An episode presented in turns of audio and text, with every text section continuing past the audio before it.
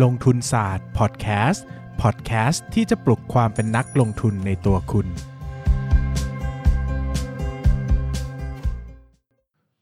สวัสดีครับ ยินดีต้อนรับเข้าสู่รายการลงทุนศาสตร์พอดแคสต์รายการที่จะชวนทุกคนพัฒนาความรู้ด้านการเงินและการลงทุนไปด้วยกัน ตอนนี้ผมมีหนังสืออยู่ 2 เล่มนะครับ เล่มแรกชื่อว่า Money Lecture เรียนหนึ่งครั้งใช้ทั้งชีวิตนะฮะวางแผนตามร้านหนังสือทั่วไป กับอีกเล่มหนึ่งชื่อว่ามนุษย์ซึมเศร้ากับเรื่องราวสีขาวดำนะครับอันนี้ก็วางแผนตามร้านหนังสือทั่วไปเหมือนกัน แต่สามารถสั่งซื้อได้ที่หน้าเพจนะครับบนปักหมุดบนสุดนะครับถ้าใครสั่งซื้อตรงก็จะได้รับลายเซ็นของผมด้วยนะครับ อะนะครับวันนี้เข้าเรื่องกันก็คือเรื่องของลงทุนศาสตร์เลคเชอร์นะครับก็ยาวนานนะ เราอยู่กันมายาวนานมาก แล้วก็ถึงหัวข้อที่หลายคนบอกว่าอยากจะฟังเรื่องนี้มากๆนะครับก็คือเรื่องของการประเมินมูลค่าหุ้นนะครับเราพูดกันไปแล้วตั้งแต่เรื่องของ indicator นะครับที่มี 4 อย่างเนาะมีตั้งแต่ตัวของสินทรัพย์นะครับกำไรนะครับกระแสเงินสดแล้วก็เงินปันผลนะครับเราพูดไปแล้วเรื่องเกี่ยวกับ growth การเติบโตนะครับเราพูดไปแล้วเรื่องเกี่ยวกับ uncertainty หรือความไม่แน่นอนนะครับ เราพูดไปแล้วเกี่ยวกับเอ่อเดี๋ยวกันนะ growth uncertainty indicator method แล้วก็ R expected return เราพูดไปแล้วนะครับ วันนี้เราจะมาพูดกันด้วยเรื่องของ method หรือว่าวิธีการที่ใช้ในเกิดในการประเมินมูลค่าหุ้น ซึ่งถือว่าเป็นเรื่องที่น่าจะยากที่สุดในทุกหัวข้อที่คุยกันนะครับ ว่าจะเลือกใช้ยังไงมี method ให้หลายอย่างนะครับ วันนี้ก็จะค่อยๆคคุยกันนะครับ เนื้อหาของเมธอดเนี่ยน่าจะแบ่งเป็น 2-3 ตอนนะครับ เพราะว่าเดี๋ยวผมจะยกเรื่องของ PE ไว้เป็น1 episode ใหญ่ ๆ เลยที่ถือว่าเป็นเรื่องสำคัญมากๆนะครับ แล้วก็อยากจะเล่าให้ฟังแบบเต็มๆนะครับคราวนี้เนี่ยนะครับคราวนี้เนี่ยเราขอไปพูดถึงประเด็นแรกนะครับ ก็คือเรื่องของ method เนี่ยตัวของ method เองหรือว่าการประเมินมูลค่าหุ้นนะครับวิธีการประเมินมูลค่าหุ้นเนี่ยในทางทฤษฎีเนี่ยแบ่งได้ 2 แบบนะครับแบบแรกเนี่ยเรียกว่าแบบ absolute valuation นะครับหรือการประเมินมูลค่าหุ้นแบบสมบูรณ์ ก็คือว่าเอ่อต้องใช้คำว่าทฤษฎีการประเมินมูลค่าหุ้นนี้ไม่ขึ้นอยู่กับราคานะครับ หมายถึงว่าเราไม่สนใจราคาหุ้นอื่น หรือราคาหุ้นไหนเลยก็ตามนะครับ เราสามารถใช้องค์ความรู้หรือว่า indicator ที่อยู่ในบริษัทนั้นๆ สามารถคำนวณมูลค่าได้ออกมาโดยตรงเลยนะครับ ในขณะที่อีกวิธีหนึ่งเนี่ยเรียกว่า relative valuation นะครับหรือการประเมินมูลค่าเชิงเปรียบเทียบนะครับการประเมินมูลค่าเชิงเปรียบเทียบเนี่ยก็จะเป็นการประเมินมูลค่าที่อ้างอิงกับราคาอื่นของหุ้นในตลาดด้วยอ่าหมายถึงว่าหุ้นกลุ่มนี้ซื้อขายกันประมาณนี้นะครับดังนั้นเราก็ตั้งมาเราก็มาตั้งสมมติฐานเกี่ยวกับหุ้นของเราบ้างนะครับหลักการเนี่ยในทุก indicator ที่ผมพูดไปแล้ว 4 ตัวนะครับก็จะมีทั้งเรื่อง absolute แล้วก็ relative ทั้งคู่นะครับโดยทั่วไปเนี่ยลักษณะที่ที่เราจะพูดกันเยอะๆนะครับก็คือข้อดีข้อเสียของ absolute และ relative เนี่ย absolute เนี่ยมีข้อดีก็คือว่ามันไม่ต้องสนใจราคาหุ้นอื่นเลย ดังนั้นมันประเมินมูลค่าอะไรก็ได้นะครับ เช่น ประเมินมูลค่ากิจการที่ไม่ได้อยู่ในตลาดหลักทรัพย์ประเมินมูลค่ากิจการที่ไม่มีกิจการใดเทียบเคียงกิจการนี้มาก่อน ประเมินมูลค่าจากหุ้นตัวแรกในตลาดหลักทรัพย์ในประเทศนั้นๆ เป็นต้น ประเมินมูลค่าจากหุ้นตัวแรกของโลกอย่างเงี้ยมันประเมินได้เพราะว่ามันไม่ขึ้นอยู่กับอะไรเลยนะครับหรือว่าจะใช้ในการประมูลค่าหุ้นนอกตลาดก็ได้ที่เขาซื้อขายกิจการการส่วนใหญ่ก็จะเป็น absolute valuation เป็นหลักนะครับ อันนี้คือข้อดีนะครับ ซึ่งก็ต้อง แต่ตรงกันข้ามกับข้อดีของของ relative นะครับ เพราะว่า relative เนี่ยให้ความสำคัญกับสภาพ environment หรือว่าราคาซื้อขายของตลาด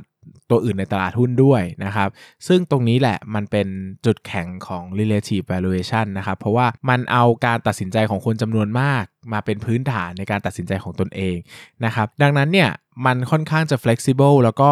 เขาเรียกว่า fit เหมาะสมกับตลาดหุ้นมากกว่านะครับเพราะว่าตลาดหุ้นเนี่ยมันไม่ใช่แอบสูตรเนาะคือถ้าตลาดหุ้นมันแอบสูตรคือเราคำนวณทุกอย่างได้เป๊ะออกมาออกออกมาเป๊ะทุกอย่างเนี่ย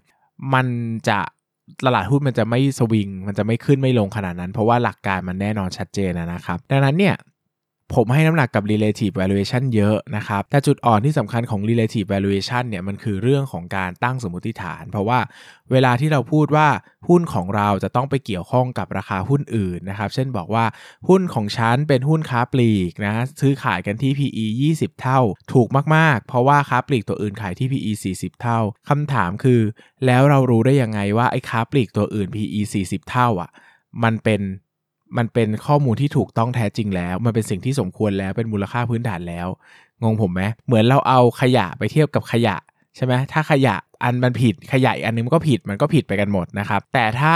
อันนึงมันเป็น มาตรวัดที่ถูก เราเอาขยะไปเทียบ เราก็จะรู้ได้ว่ามันถูกหรือมันผิดอย่างไรนะครับ ดังนั้นเนี่ย valuation แบบ relative เนี่ยจะมีปัญหามากในช่วงที่สภาวะตลาดผิดปกตินะครับหรือว่ากำลังมีการเปลี่ยนแปลงอย่างมากเนี่ยบางทีเราไม่สามารถใช้อะไรมาเป็น reference ได้นะครับเราอาจจะต้องกลับมาส่วนถึงความเป็น absolute มากขึ้น ซึ่งแน่นอนว่าผมพยายามจะเล่าให้ฟังทั้ง 2 แบบ เพื่อที่คุณจะได้เลือกวิธีที่เหมาะสมกับตัวเองได้นะครับวันนี้ผมตั้งเป้าหมายไว้ว่าจะพูดกันสัก 2 ประเด็น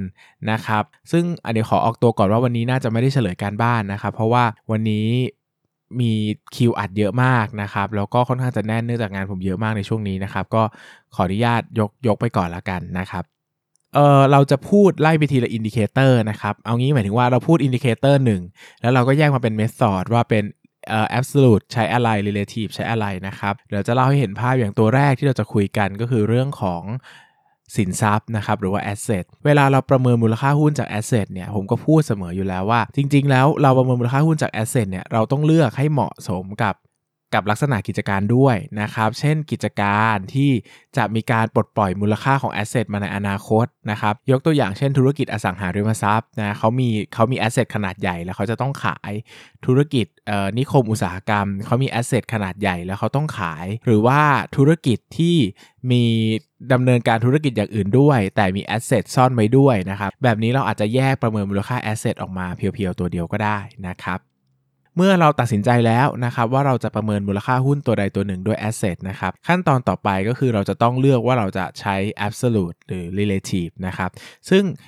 asset เนี่ยค่อนข้างง่าย เพราะว่า absolute กับ relative เนี่ยต่างกันไม่เยอะนะครับผมขอเล่าแบบ absolute ก่อน วิธีแบบ absolute เนี่ยเขาก็เรียกว่า net asset value นะครับหรือว่าหามูลค่าที่แท้จริงของสินทรัพย์ทั้งหมดนั่นแหละนะครับเราเคยพูดไปในงบดุลแล้วนะครับว่าสินทรัพย์เท่ากับหนี้สิน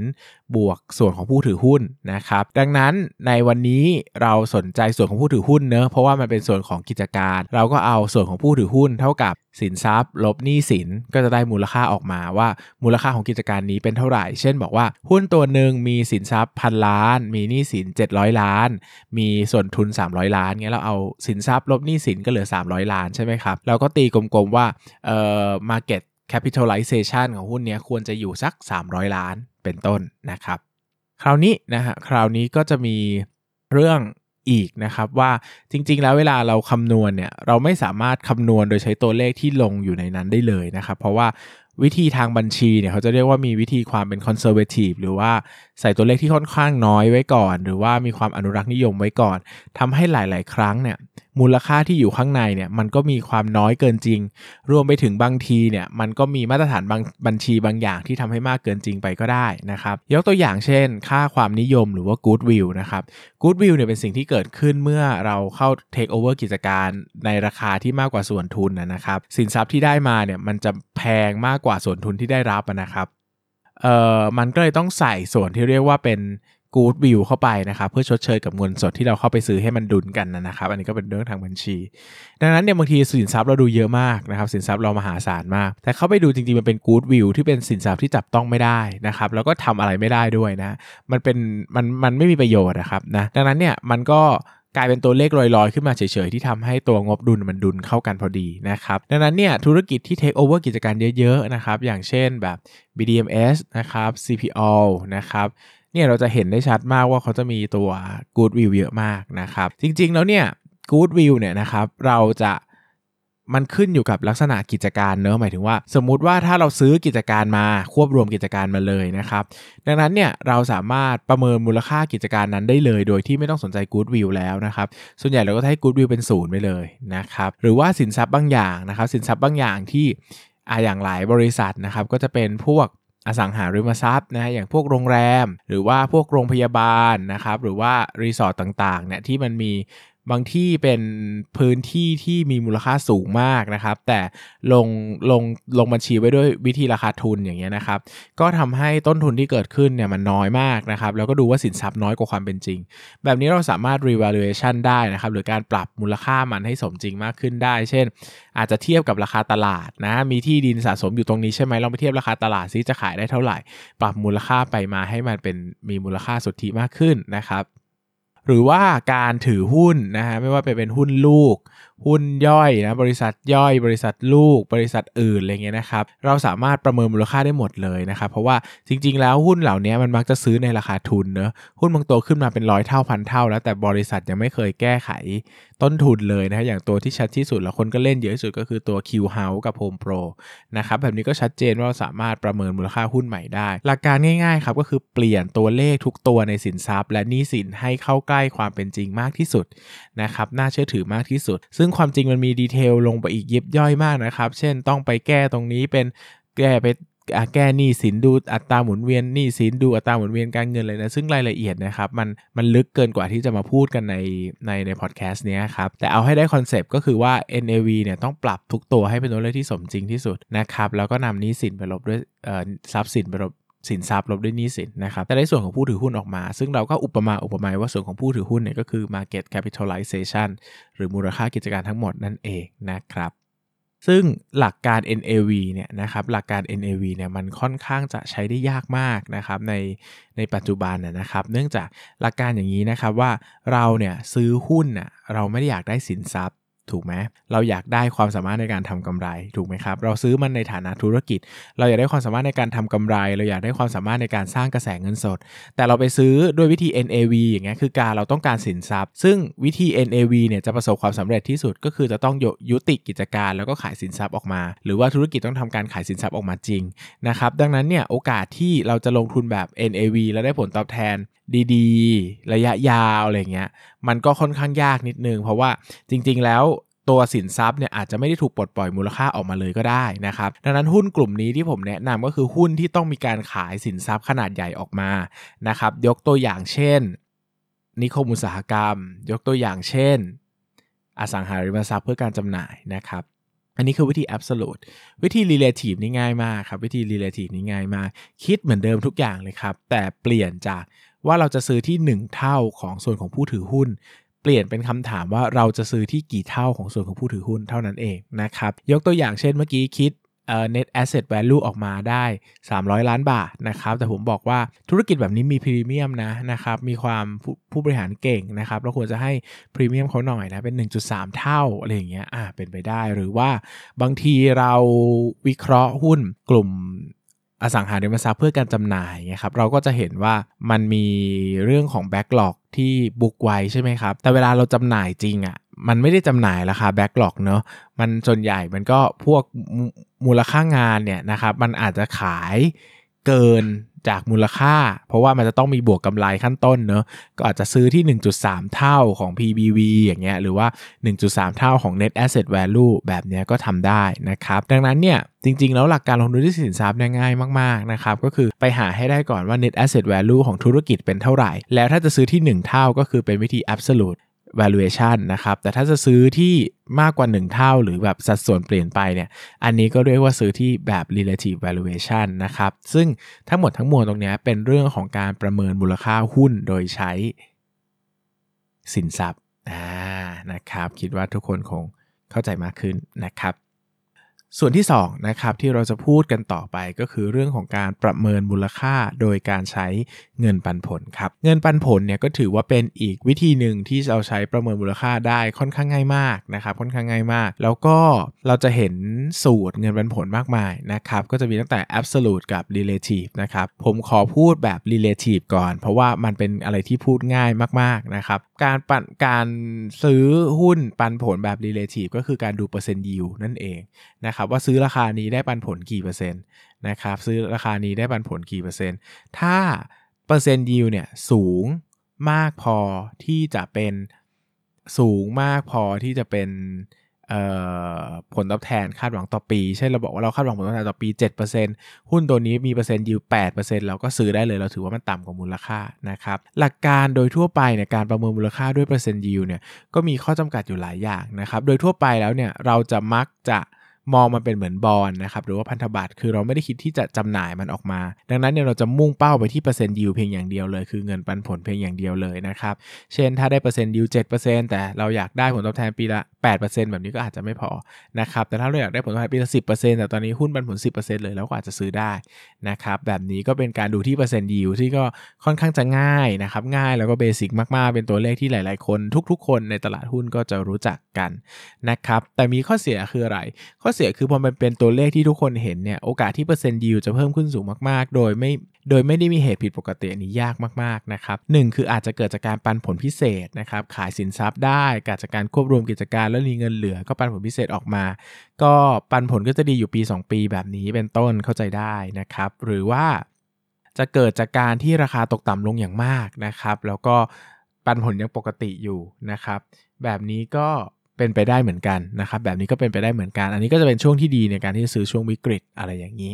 นะครับ อันนี้เป็นวิธีที่ง่ายมากก็คือเรื่องของวิธีปันผลนะครับ ต่อไปผมขอพูดในวิธีที่ยากขึ้นนะครับ หรือว่าวิธีที่เรียกว่า DDM นะครับ Dividend Discount Method นะครับ หรือวิธีการประเมินมูลค่าหุ้นด้วยการคิดลดเงินปันผลนะครับวิธีการคิดลดเงินปันผลเนี่ยนะครับก็หลักการก็ค่อนข้างง่ายมากนะครับ ก็ตั้งขึ้นมาเลยครับว่ามูลค่า เท่ากับเงินปันผลหารด้วยผลตอบแทนที่คาดว่าจะได้รับนะครับ เช่นผมบอกว่ามูลค่าเท่ากับเงินปันผลสมมุติว่าปันผลปีนี้ 1 บาทนะครับหุ้นละ 1 บาท ผลตอบแทนที่จะได้รับคือ 10%ก็คือ 0.1 นะครับดังนั้นเอา 1 มาหารด้วย 0.1 จะเท่ากับ 1 หารด้วย 0.1 เท่ากับ 10 บาทนะครับ ทันไหมทันไหมเอา 1 มาหารด้วย 0.1 นะครับ ดังนั้นเนี่ย price นะครับหรือว่า valuation เท่ากับเงินปันผลหารด้วยค่า K นะครับ ค่า K ก็คือว่าผลตอบแทนที่คาดว่าจะได้รับนะครับ อันนี้เนี่ยใช้ในกรณีที่ปันผลต่อเนื่องสม่ำเสมอ forever ไม่แปรเปลี่ยนนะครับ เช่นบอกว่าหุ้นตัวหนึ่งจะปันผลหุ้นละ 1 บาทไปตลอดไปนะครับ แบบนี้ได้ใช้แบบนี้เลยนะครับ ไม่ มันไม่มีวิธีอื่นแล้วนะครับ เพียงแต่ มันเกิดขึ้นยากนะครับในธุรกิจมันไม่มีอะไรปันผลแน่นอนขนาดนั้นมันต้องมีการขึ้นขึ้นลงลงเนอะดังนั้นเนี่ยวิธีนี้วิธี DDM discount method เนี่ยจริงๆ มันเริ่มมาจากการประเมินมูลค่าบอลหรือว่าตราสารหนี้นะครับเพราะว่าตราสารหนี้เนี่ยเป็นสินทรัพย์ที่มีการปันผลแบบสม่ำเสมอ แล้วก็คงที่ตามหน้าตั๋วเลยนะครับไม่มีการเปลี่ยนแปลงนะครับแล้วก็ ดังนั้นเนี่ยนะครับ DDM เนี่ยมันก็เป็นการประยุกต์มาอีกขั้นหนึ่งที่มาใช้กับหุ้น ซึ่งแน่นอนว่ามันมีข้อจำกัดเยอะนะครับ อย่างแรกที่ผมบอกว่าตัวตัวหุ้นเนี่ยมันมีความ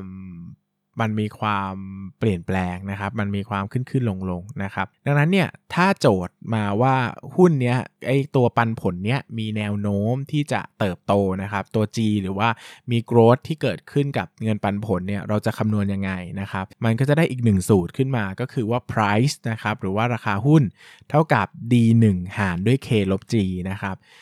price ราคาหุ้นเท่ากับ d1 หารด้วย k ลบ g นะครับ d1 แปลว่าอะไร d1 แปลว่า d1 แปลว่าเงินปันผลของปีที่1นะใช่ไหมเราจะรู้เงินปันผลของปีล่าสุดก็คือปีที่ 0 ที่เราประเมินมูลค่าหุ้นเนาะแต่พอเป็นปีหน้าที่จะถึงเราจะใช้ว่าปีที่1นะครับดังนั้นต้องเป็นการคาดการณ์อนาคตตัวแรกนะครับ2ก็คือ k ลบ g นะครับ k ก็คือผลตอบแทนที่คาดว่าจะได้รับนะครับ ส่วน g คืออัตราการเติบโตนะครับ ยกตัวอย่างเช่น ผมบอกว่าเงินปันผลปีนี้1บาทนะครับ และเดี๋ยวปีหน้าเนี่ยเงินปันผลจะโตขึ้น 10%ไม่ใช่ดีกว่า 10%เยอะไป เอาผลผลผลจะเติบโตขึ้น 5%นะครับ แล้วว่าเราต้องการผลตอบแทนคาดหวังปีละ 10%นะครับ D1 หารด้วย K ลบ G เอา K ลบ G ก่อน K ก็คือ 10%คือ 0.1 นะครับ G เติบโต 5%ก็คือ 0.05 หักกันแล้ว ข้างล่างก็คือ 0.05 นะครับ D1 ข้างบนเนี่ย1ใช่ไหมครับ ก็คือตอนแรกเป็น 1 แต่เราบอกว่ามันเติบโตเท่าไหร่นะ 5%นะครับ ดังนั้นเติบโต 5%ของ 1 ก็คือ 1.05 นะครับ 1.05 หารด้วยหารด้วย 0.05 นะครับ มูลค่าหุ้นนี้จะขึ้นเป็น 21 บาท เออจากเมื่อกี้มูลค่าหุ้นนี้อยู่แค่ 10 บาทเท่านั้นนะครับ แต่จุดสังเกตคือ G ตัวเนี้ยเป็น G ถึง Infinity นะครับ คือ G ถึงที่แบบ forever นะครับตราบชั่วฟ้าดินสลายนะ ถึงขั้นยุคแบบ singularity ภาษีอานนะครับ ดังนั้นเนี่ยมันเลยมีมูลค่าเพิ่มขึ้นเยอะไงครับ เพราะว่าตัวเงินมันผมมันเพิ่มขึ้นได้เรื่อยๆนะครับ เราจะเห็นได้ว่า D1 นะก็คือ D D0 คูณด้วย1บวก g เนี่ยหารด้วย k ลบ g เนี่ยเป็นสูตรที่ใช้เยอะนะครับ แล้วก็หนังสือเล่มหนึ่งที่สอนใช้วิธีนี้อย่างละเอียดนะครับก็คือเอ่อพอหุ้นเป็นเห็นผลยังยืนนะครับ ตอนมหัศจรรย์ผลตอบแทนนะครับ หรือว่าคลิปคุณกวีชูกิจเกษมก็ก็ตามนะครับ อย่างนี้นะครับเรามีเรื่องต้องคุยกันเยอะเกี่ยวกับสูตรนี้อย่างแรกนะครับที่เป็นปัญหาที่สุดของที่สุดของที่สุดของที่สุดก็คือเรื่องของตัว G ครับหลายคนเนี่ยจะใช้ G ที่มาจากเอ่อ ROE คูณด้วย 1 ลบ payout ratio นะครับ ซึ่งถามว่า G เนี้ยใช้ได้ไหมผมจะบอกว่าใช้ได้นะครับ เพียงแต่นะขีดเส้นใต้ว่าเพียงแต่ อย่าลืมนะครับว่า G ตัวนี้เป็น G ถึง Infinity นะครับคือ G ถึงตลอดไปอะนะดังนั้นเนี่ยการที่หุ้นมันจะคงผลการเติบโตสูงสูงได้ในระยะยาวเนี่ยมันเป็นไปไม่ได้นะครับหุ้นไหนมันจะโตเป็น 10% 20%ไปนะครับอย่าลืมว่า GDP โดยเฉลี่ยของโลกอะโตประมาณปีละไม่เกิน 5%นะครับคือก็จะมี GDP real GDP สัก 2.5%เงินเฟ้อสัก 2.5%เนี่ยโตได้แค่ 5%เองอะนะครับดังนั้นถ้าคุณให้ค่า growth ที่เกิน 5%เนี่ยสักวันหนึ่งหุ้นตัวนี้มันต้องต้องใหญ่กว่าประเทศกว่าตัวโลกนะครับต้องไปขายสินค้าที่ดาวศุกร์ขายสินค้าที่ดาวอังคารนะครับดังนั้นเนี่ย G ตัวนี้เป็นจุดตัดของสูตรนี้เลย แล้วก็ไม่ค่อยมีใครพูดถึงหรือให้ความสำคัญเท่าไหร่นะครับเวลาเราประเมินมูลค่าเนี่ยบางทีมันสูงโดดเลยนะวิธีนี้เพราะว่าเราให้ G สูงใกล้เคียงกับผลตอบแทนที่คาดว่าจะได้รับนะครับพอมันหักกันไปหักกันมาอายกตัวอย่างเมื่อกี้ก็ได้นะครับ ยกตัวอย่างเมื่อกี้สมมติผมบอกว่าอะปีหน้าผลตอบแทนไอปีหน้านะครับ ปีหน้าเนี่ยกำไรจะเติบโต 9%อ่าผลตอบแทนที่คาดหวัง 1%ผลตอบแทนที่คาดหวัง 10%นะครับ ผมจะได้ว่า 1.09 นะครับ หารด้วย 0.1 ลบ 0.09 ก็คือ 0.01 นะครับ ก็คือจะเป็น 1.09 หารด้วย 0.01 มูลค่ากิจการจะขึ้นเป็น 109 บาท เห็นไหมว่าความแตกต่างที่เกิดขึ้นเนี่ยมันเกิดจากการใช้ค่า G ที่ผิดไปจากความเป็นจริงนะครับคำถามคือ แล้วถ้า G ตอนแรกมันโตเยอะล่ะ แล้วมันไปโตน้อยทีหลังนะครับ สาเหตุที่จะต้องใช้ก็คือเราจะต้องใช้การแบ่ง DDM ออกเป็นช่วงๆนะครับ ก็คือคิด DDM ของช่วงที่โตดีก่อนช่วงหนึ่งแล้วก็ discount กลับมาทีละก้อนทีละก้อนนะครับ จนเมื่อไปถึง infinite ช่วงไปถึงที่ช่วงที่เขา mature แล้วนะครับกำไรเติบโตไม่มากแล้ว ปันผลเติบโตไม่มากแล้วเนี่ยเราคิดเป็นอีกก้อนหนึ่งก็ได้เราค่อยมารวมกันนะครับ ซึ่งอันนี้เป็นวิธีที่ใช้ได้ practical มากกว่า ใช้ได้จริงมากกว่านะครับ แต่โดยทั่วไปแล้วผมไม่เคยใช้ DDM เลย โดยปกตินะ ไม่ใช้ DDM เลยในปัจจุบันเพราะว่าอะไรครับ เพราะว่าหลักการของ DDM อะคือคิดเฉพาะเงินปันผลเท่านั้นอ่าจำไว้เลยนะ คิดเฉพาะเงินปันผลเท่านั้น พอคิดเฉพาะเงินปันผล เท่านั้นอะมันแปลว่าเราจะไม่ขายหุ้นนี้ออกมานะครับอ่าเราจะไม่ขายหุ้นนี้ออกมานะครับ หรือว่าหลักการง่าย ๆ ก็คือมันไม่มี capital gain อะคือขายออกไปก็ได้ต้นทุนกลับมา คือมันจะไม่มีส่วนเพิ่ม มันไม่มีส่วนต่างราคานะครับ ซึ่งอันเนี้ยมันเป็นเรื่องของมันเป็นเรื่องของตราสารหนี้เป็นหลัก เพราะว่าตราสารหนี้มันระบุชัดเจนว่าขายได้เท่าไหร่นะครับดังนั้นมันไม่ต้องคำนึง capital gain แต่เราลองคิดถึงชีวิตจริงนะครับ หุ้นที่มันเติบโตปีละ 5%ปีละ 10%อย่างเงี้ยเติบโตไป 10 ปีอะคุณคิดว่าราคาหุ้นไม่ขึ้นหรอ ใช่ไหมถ้าราคาหุ้นไม่ขึ้นเนี่ยโอ้โหเปอร์เซ็นต์ยิวนี่ขึ้นมาเท่าไหร่อะ20-30 เท่านะ คือ 20-30%นะครับมันเยอะมากนะครับดังนั้นในความเป็นจริงวิธี DDM เนี่ยเป็นวิธีที่ ผมว่ามันไม่เหมาะกับการประเมินมูลค่าหุ้นนะพูดตรงไปไหมเนี่ยคือผมบอกว่ามันมันมันเหมาะกับ 1 คือหุ้นที่เป็นอะเหมาะกับหุ้นกลุ่มไหนอะมีหุ้นที่กลุ่มอะหุ้นกลุ่มที่ไม่เติบโตอีกแล้วอะราคาหุ้นไม่ไปไหนแล้ว forever อยู่เท่านี้แหละอืม เออแบบว่าคิดว่าคงราคาไปไปไหนไม่ได้สัก 10 20 ปีอย่างเงี้ยใช้ DDM ก็ได้นะครับ เราจะได้รอซื้อในจุดที่ปันผลมันต่ำมากๆนะครับเอ้ยปันผลมันสูงมากๆ ราคาต่ำมากๆ แบบเนี้ยได้นะครับ หรือว่าเอาไปเอาไปประเมินมูลค่าตราสารหนี้เอาไปประเมินมูลค่าอสังหาริมทรัพย์แบบนี้ได้นะครับอสังหาริมทรัพย์แบบที่เป็นพวกกองทุนรวมอสังหาริมทรัพย์นะครับก็จะเหมาะสมหน่อยนะครับซึ่งสังเกตได้ว่าผมก็จะพูดตลอดนะครับว่ามันเป็นวิธีที่ ไม่ค่อยเหมาะกับคนที่ลงทุนโดยแสวงหา Capital Gain นะครับหรือว่ามองที่กำไรของบริษัทเป็นหลัก เพราะว่าอย่างที่บอกนะครับว่านักลงทุนส่วนใหญ่ในตลาดเนี่ยเขามองกำไรนะครับเขามองกำไร มองความสามารถในการทำกำไร มองความสามารถในการสร้างกระแสเงินสดนะครับดังนั้นถ้าเราไปโฟกัสที่สินทรัพย์ หรือว่าโฟกัสที่เงินปันผลมากเกินไปเนี่ยมันจะมิสลิสนะครับแล้วผมก็พยายามจะบอกแล้วว่าสินทรัพย์เนี่ยมันจะมันจะเห็นมูลค่าที่แท้จริงก็ต่อเมื่อเขาขายนะ ถ้าเขาไม่ขายอะมูลค่ามันก็ไม่ปลดปล่อยถูกไหมหรือว่าอย่างเงินปันผลอย่างเงี้ยมันมันมันไม่คำนวณ capital gain นะ ต้นคือมูลค่าที่ได้มันเลยถูกมากไงนะครับ ดังนั้นถ้าคุณจะ มี capital gain ด้วย คุณจะต้องประเมินยังไง ไม่งั้นคุณจะคำนวณมูลค่าสินทรัพย์ได้ถูกเกินเหตุจนคุณไม่สามารถซื้อได้อะมันก็ไม่ practical อีกในชีวิตจริง หรือคุณต้องไปหลอกตัวเองโดยการปรับสูตรไปปรับสูตรมาปรับค่า K ปรับค่า G จนกว่า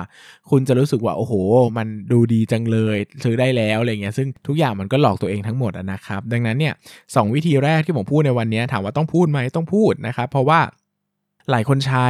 นะครับหลายคนใช้นะผมก็จะบอกว่าเฮ้ยมันมีทฤษฎีมีเบสอะไรบางอย่างที่เกี่ยวข้องนะครับแล้วก็จริงๆแล้ว DDM เนี่ยมันมีการพิสูจน์ไปเป็นสูตรอื่นด้วยนะครับ เช่น เป็นสูตรของ PE นะครับ เป็นสูตรของ PBV นะครับ ซึ่งเวลาเราพิสูจน์สูตรเนี่ยจะเอ่อผมไม่ได้พิสูจน์ให้ฟังละกัน เพราะว่ามันคงไม่มีประโยชน์อะไร แต่สามารถไปดูได้ในหนังสือมหัศจรรย์ผลตอบเอ่อมหัศจรรย์ผลตอบแทนนะครับของคุณกวีชูกิจเกษม ซึ่งผมก็จะบอกว่ามันมันก็เหมาะในแบบหนึ่งเนอะอย่างที่ย้ำไปแล้วว่าเหมาะในการ ลงทุนในหุ้นที่ 1 คือคุณอาจจะไม่หวัง capital gain เลยเป็นคนที่ conservativeสุดๆ แบบ ฉันจะซื้อเอาแต่ปันผลแบบเนี้ย capital gain คือเป็นส่วนเกิน ฉันก็รวยไปแบบไม่รู้ตัวแบบนี้ก็ได้นะครับ แต่ผมจะตั้งคำถามว่า แล้วถ้าเราทำงาน conservative ขนาดนั้นน่ะเราสามารถอยู่รอดในทุกตลาดได้หรือเปล่านะครับ เราต้องรอเฉพาะยุคหลัง 2000 2008 ยุคหลัง 1997 ยุคหลังโควิด -19 หรือเปล่าเราถึงจะได้ซื้อหุ้นแบบนั้นขนาดยุคโควิด -19 ลงมาขนาดเนี้ยหุ้นหลายตัวยังใช้ DDM ยังประเมินมูลค่าซื้อไม่ได้เลยนะครับดังนั้นเนี่ยผมให้ความสำคัญกับวิธีที่ practical แล้วก็ใช้ได้จริงมากกว่า แต่เทปนี้ไม่เล่าได้ไหมไม่เล่าไม่ได้ครับ เดี๋ยวคนที่ใช้ DDM หรือว่าใช้ตัว asset จะไม่เข้าใจว่าเฮ้ยปัญหามันคือตรงไหน หรือว่าจุดอ่อนมันคือตรงไหนนะครับ ก็จะขอย้ำอีกรอบนะครับ สุดท้ายเลยก็คือว่าวิธีสินทรัพย์นะครับ ไม่ว่าจะเป็น NAV นะครับ ไม่ว่าจะเป็น PVV หรือว่าจะเป็นวิธีอื่นใดที่หลุดกระจายไปจากนั้นอีก เช่นอาจเป็นอาจจะเป็น net net asset value อะไรอย่างเงี้ยนะครับ ก็จะเหมาะกับสินทรัพย์ ธุรกิจที่มีสินทรัพย์ขนาดใหญ่นะครับ แล้วก็มีแนวโน้มจะปลดปล่อยมูลค่าสินทรัพย์นั้นออกมานะครับ เช่น คุณบอกว่าคุณมีบริษัทหนึ่งมีที่ดินใหญ่มากอยู่ที่ภูเก็ต แล้วก็จะขายออกมานะครับ แบบนี้ก็ถ้ามั่นใจว่าเขาขายแน่นะก็อาจจะซื้อดักไว้ก็ได้ หรือว่าจะเป็นเรื่องของนิคมอุตสาหกรรมนะครับ อสังหาริมทรัพย์ นิคมอุตสาหกรรมกับอสังหาริมทรัพย์ ที่มันที่มันประมูลมูลค่าได้นะผมว่าทำ PBV จะเหมาะมากๆนะครับไปทำ PE ผมว่ามันมันไม่เหมาะเพราะว่าแบบกำไรมันไม่บอกอะไรอะ่ะสิ่งที่บอกคือ asset มากกว่านะครับดังนั้นฝากไว้ว่าถ้าอยากจะลงทุนในกลุ่มอสังหาริมทรัพย์หรือลงทุนในกลุ่มนิคมอุตสาหกรรม หรือว่าโปรเจกต์ขนาดใหญ่เพื่อขายนะครับรับเหมาก่อสร้างเพื่อขายใหญ่ๆเนี่ยผมว่า ก็พอได้กับการทำสินทรัพย์ ส่วน DDM นะครับกลุ่มที่เคยบอกไปแล้ว คือกลุ่มที่เป็นหุ้นที่นิ่งแล้วแมททัวร์แล้วคือ ฉันไม่โตอีกแล้ว ฉันโตประมาณ GDP ไปเรื่อยๆ แล้วก็ปันผลประมาณเดิมเติบโตนิดหน่อยเติบโตปีละ 2-3%นะครับแล้วก็มีความมั่นคงถาวรอยู่ได้ยาวนาน แล้วก็ซื้อไปแบบไม่หวัง capital gain เพราะไม่น่าจะมีอะไรเงี้ยนะครับหรือว่ากลุ่มอีกกลุ่มหนึ่งที่ทำได้ก็เป็นพวกกองทุนรวมอสังหาริมทรัพย์นะครับหรือว่าจะเป็นตราสารหนี้ตราสารหนี้เนี่ยเหมาะที่สุดแล้วก็ตรงประเด็นที่สุดสำหรับวิธี DDM นะครับส่วนวิธีเปอร์เซ็นต์ยิวก็ใช้ได้เหมือนกัน แต่ก็ ก็ไม่ค่อยต่างนะครับเอาจริงๆถ้าพื้นฐานวิธีการคำนวณก็คือแค่กลับสูตรกลับไปกลับมาแล้วก็คำนวณเอานะครับ ดังนั้นนะฮะดังนั้นสิ่งที่ผมจะสรุปในครั้งนี้ก็คือว่าเลือกการประเมินมูลค่าหุ้นให้ถูกต้อง แล้วก็เหมาะสมกับวิธีการที่เราควรจะใช้ ดูลักษณะบุคลิกของบุคลิกของเราดูลักษณะบุคลิกของหุ้นนะครับแล้วก็เลือกใช้วิธีที่เราคิดว่ามันตรงเหตุตรงประเด็นตรงผลที่สุดนะครับ เดี๋ยวครั้งหน้าเราจะกลับมาคุยกันด้วยเรื่องกระแสเงินสดนะครับ ผมคิดว่าเราน่าจะคุยกันด้วยเรื่องกระแสเงินสดสัก 1 EP เพราะว่าหลายคนคงอยากรู้เรื่อง DCF นะครับผมอาจจะสรุปเรื่อง DCF ให้ฟังนะครับแล้วก็อาจจะมีเรื่องของ PE ให้อีก 1 EP เพราะว่า PE เนี่ยคนถามเยอะมากนะครับน่าจะต้องคุยกันยาวๆเลยแหละนะครับแล้วถ้ามีเวลาเหลือเราอาจจะคุยกันเรื่อง PEG นะครับ ช่วงนี้ต้องออกตัวไว้ก่อนว่าผมงานเยอะมากนะครับ เพราะว่าตอนนี้ผมรับงาน อะไรหลาย ๆ อย่างมากนะครับ มีไปรับงานเป็นเขียนบทภาพยนตร์นะ ไปรับงานเขียนบทละครนะครับ ดังนั้นเนี่ย ผมมีเวลาน้อยลงเยอะนะครับ ดังนั้นถ้าสัปดาห์ไหนผมไม่ไหวจริงๆ เช่นอาจจะต้องไปประชุมต่างจังหวัดหลายๆวันเนี่ยอาจจะต้องของงดลงทุนศาสตร์พอดแคสต์นะครับ เพราะว่าจริงๆ แล้วมันไม่สามารถไปอัดนอกสถานที่ได้เนอะคือปกติเนี่ยเวลาผมไปทำงานนอกสถานที่นะครับถ้ามันจำเป็นเนี่ยผมก็จะถือคอมไปด้วยเพื่อไปทำบทความ แต่ในกรณีที่มันไม่ไหวแล้วนะอย่างพอดแคสต์เนี่ยมันต้องอัดที่ที่ที่บ้านนะครับดังนั้นเนี่ยพอออกไปแล้วมันไม่ได้แล้วมันก็คือไม่ได้เลยนะครับก็อาจจะต้องมีการงดอะไรก็ว่ากันไป แต่ก็พยายามจะทำให้ ให้ครบครันที่สุดนะครับ ก็ไม่อยากจะไม่อยากจะผิดสัญญาที่จะว่าเราจะมาเจอกันทุกจันทร์ถึงศุกร์แต่ก็ต้องออกตัวไว้ก่อนว่าถ้ามันไม่ไหวยังไง เดี๋ยวก็คงต้องได้มาคุยกันนะครับสำหรับวันนี้ก็ขอบคุณทุกคนมากนะครับ แล้วก็หวังว่าวันนี้จะเป็นอีกหนึ่งวันที่ได้ประโยชน์สำหรับคุณขอบคุณครับ อย่าลืมกดติดตามลงทุนศาสตร์ในช่องทางพอดแคสต์เพลเยอร์ที่คุณใช้ แล้วกลับมาปลุกความเป็นนักลงทุนกันใหม่ในลงทุนศาสตร์พอดแคสต์